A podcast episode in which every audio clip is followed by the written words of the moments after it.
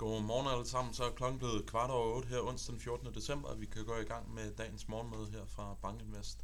Jeg har en del slides, øh, som jeg gerne vil igennem i dag. Jeg starter med slide nummer 2, som er en reklameslide, og det er jo bare for at highlight, at vi får Henrik Lund på efter morgenmødet i morgen, så endelig ring ind efter morgenmødet i morgen, hvor at han kommer på og snakker omkring, hvorvidt Danmark kan opfylde klimapolitikken og hvorledes vi gør det. Hopper vi til slide nummer 3, hvad dominerede markederne i går? Jamen, der var ingen tvivl om, at det, der var det drivende nøgletal for i går, det var CPI, altså den amerikanske inflation. Den kom ud lidt lavere end ventet, og vi så altså en meget, meget kraftig reaktion i markedet. Vi så, at amerikanske aktiefutures steg meget, meget kraftigt. Vi så, at dollaren svækkede, og vi så altså også, at lange amerikanske renter faldt meget, meget kraftigt tilbage i går. Der er nok et højere fokus på Fed-mødet end inflationen, og det siger jeg altså lidt med den markedsreaktion, i, som vi så i går i mente. For efter vi havde set, at aktier initialt steg meget, meget kraftigt, jamen så lå, så vi altså, at det lå og fadede over resten af dagen. Så det havde altså ikke den her helt langsigtede, eller meget kraftige langsigtede påvirkning af aktiemarkedet, som man muligvis kunne have frygtet, før vi gik ind i nøgletallet, og det var i hvert fald på ingen måde den samme reaktion, som den vi så efter det sidste inflationstal, der blev offentliggjort i november, hvor vi så et vedvarende opadgående pres på aktiekurser. Men det jeg viser på slide nummer 4, det er intraday-udviklingen i amerikanske S&P 500 Future, og som man kan se, så lå vi og handlede et eller andet sted mellem 40-60 til 40-20, indtil vi så det her amerikanske nøgletal, og så steg vi altså med ja, små 2,5% var det, da det var aller værst, og vi var oppe og pike i 41,60.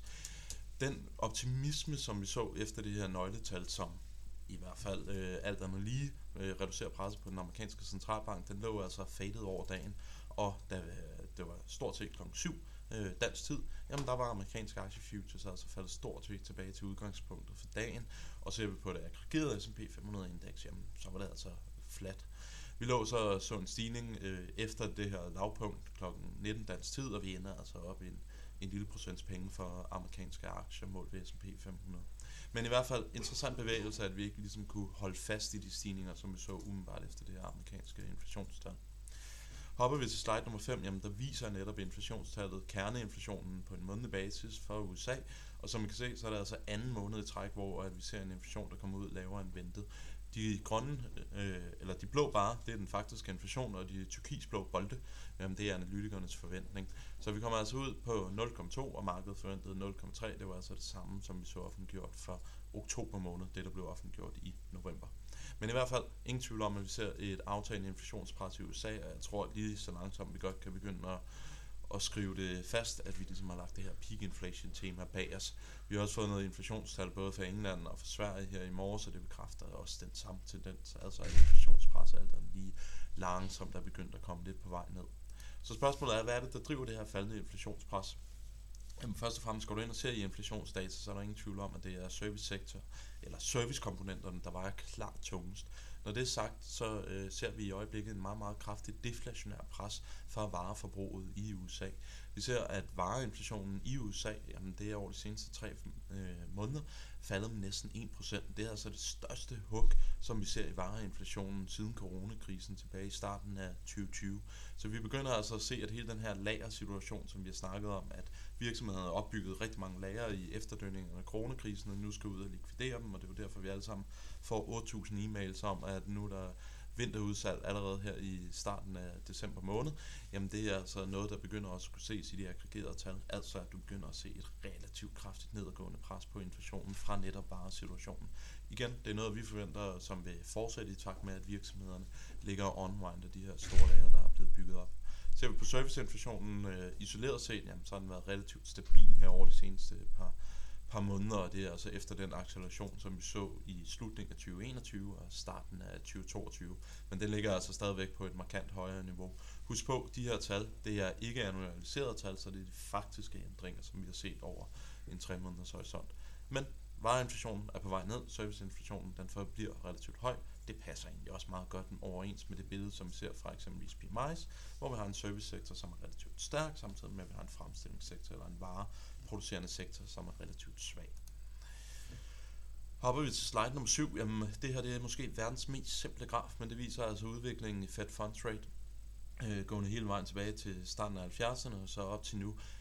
Vi havde i går et house view møde også, hvor, i Bankinvest, hvor vi ligesom samler de forskellige eksperter fra aktier og fra obligationer og fra multi der sidder vi og snakker lidt omkring markederne, og hvad vi forventer, der kommer til at ske op igennem 2023.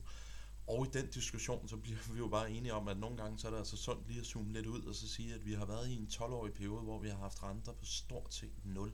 Det skulle altså være mærkeligt, at det, at vi ser så kraftige pengepolitiske stramninger, som vi ser i øjeblikket, ikke får nogle større finansielle betydninger end dem, som vi rent faktisk har set op igennem 2022. Det ville altså være mærkeligt, at alle de virksomheder, som har kunne overleve på de her relativt lave finansieringsomkostninger, som vi har været vidne til over den seneste dekade, ikke begynder at se noget mere udfordring på deres eksempelvis øh, evne til at honorere deres gæld. Og det er i den forbindelse, man kan være lidt forundret over, at vi eksempelvis ser et amerikansk high yield marked, som handler på så relativt lave spænd, som det nu engang gør, til trods for, igen, den meget kraftige pengepolitiske stramning, men også sandsynligheden for, at vi går ind i en recession, eller i hvert fald en meget kraftig vækstopbremsning op igennem 2023. Men i hvert fald, jeg synes bare engang at det er meget sundt, at man lige zoomer lidt ud, og så siger, hvad er det for en fase, vi har været i, hvad er det for en fase, vi går ind i, og bør man ikke også forvente at se en større finansiel øh, reaktion på det, end den, som vi rent faktisk har været vidne til her op igennem 2022. Det leder mig delvist øh, videre til slide nummer 8, hvor vi viser prisningen af den amerikanske centralbank for 2022, 23 og 24. Jeg har faktisk taget den med øh, stort set alle dage i den her uge, og det jeg synes, der er så interessant, det er, at prisningen for 2024 bare fortsætter med at falde. Vi ser altså nu, at markedet priser, at vi i december måned 2024 skal have en Fed Fund Rate på blot 3%. Det er altså ned fra den øh, top, som man priser her i midten af, eller starten af 2023 på lidt over 5%. Så markedet priser altså den amerikanske centralbank, de er en eller anden årsag kommer til at kunne øh, sænke renten med næsten 2% over 2024.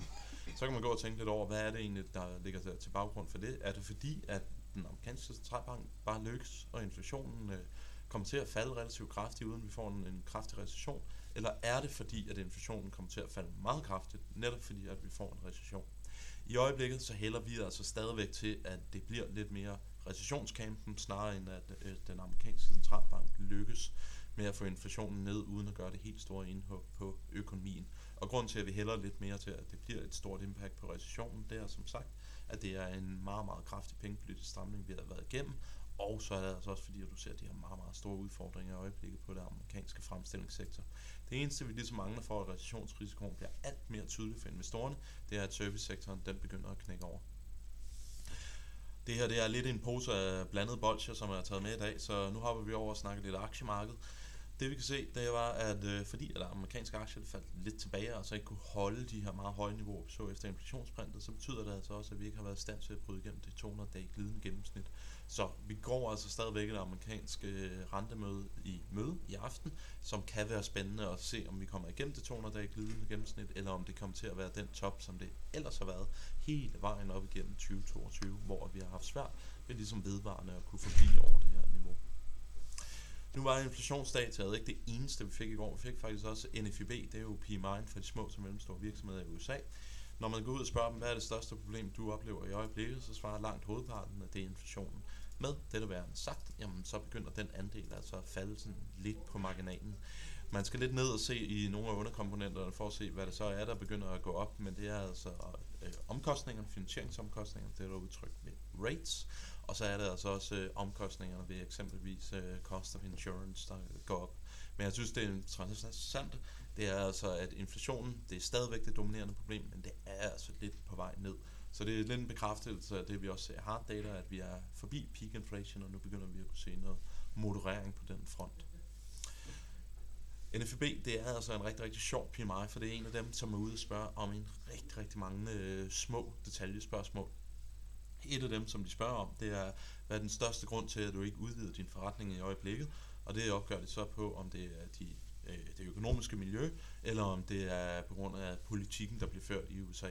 Og der kan vi altså se, at det er en alt øh, andet lige en større og større andel af de her små til mellemstore virksomheder, som er ude at sige, at grunden til, at vi ikke ekspanderer i øjeblikket, jamen det er altså fordi, at vi ser ind i et udfordrende vækstmiljø for 2023. Så igen, det er en illustration på, at øh, det her begynder altså også at gå op for virksomhederne, at det er altså en noget mere udfordrende tid, vi går i møde, og man har også kunne se det på eksempelvis CAPEX-indikatorer for det amerikanske virksomheder, som er begyndt at, gå og falde lidt tilbage, så virksomhederne bliver lidt mere varsomme med at starte nye investeringsprojekter og prøver ligesom at bolstre op på deres balancer. Alt andet lige, så er det altså også med til at presse væksten lidt ned. Og så er spørgsmålet, hvor vi er. Jeg har haft den her graf med et par gange. Øhm, vi har jo ingen tvivl om, at vi har været op igennem 2022, hvor det har været centralbanker, der driver. Vi har set, at hvert inflationstal det har haft en relativt stor effekt på de finansielle markeder. Vi har haft sådan en sjov korrelation mellem renter og, og aktier, sådan, så hver gang renter det er gået op, jamen, så er aktier gået ned.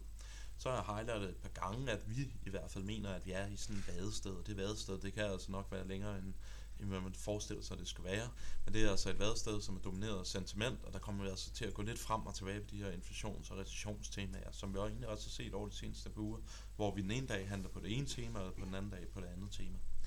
Så kommer vi til at gå ind i Q1 23, og det er her, hvor jeg i, i særdeleshed tror, at det, der kommer til at være fokus på, det er regnskabssæsonen. Se, om den her vækstafmatning begynder at afleje sig også i virksomhedens indtjening, om det kommer til at give anledning til, at vi ser negative øh, revisioner til indtjeningsestimaterne, så forventer jeg også, at vi ser noget ISM svækkelse i særdeleshed i servicesektoren, som ligger ekstremt højt i forhold til øh, PMI services, som ligger betydeligt under 50.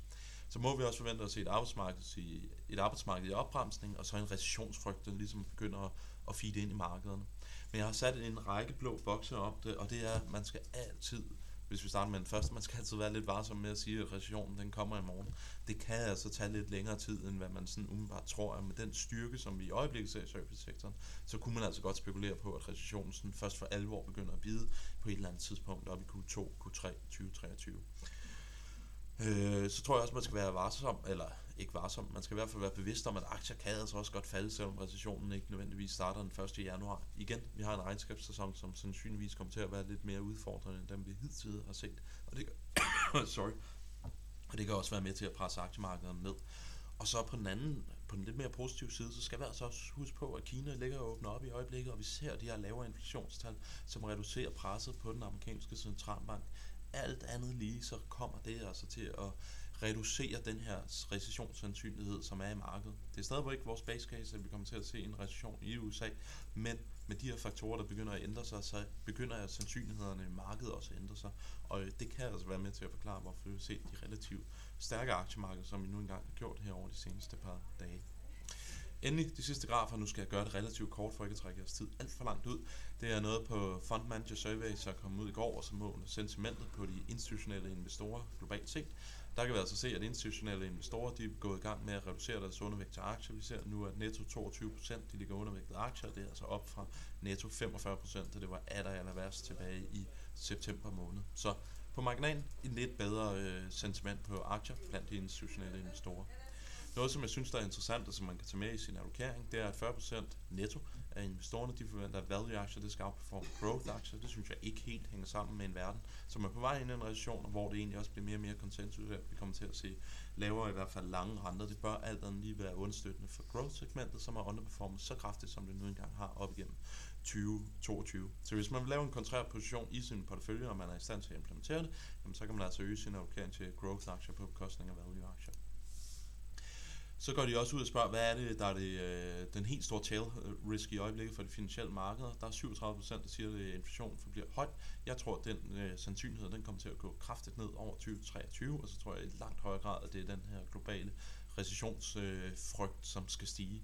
Så jeg tror, at det her inflationstema, som har domineret markederne op igennem 2022, det vil lige så langsomt begynde at fade ud, i takt med, at vi kommer længere og længere ind i 2023.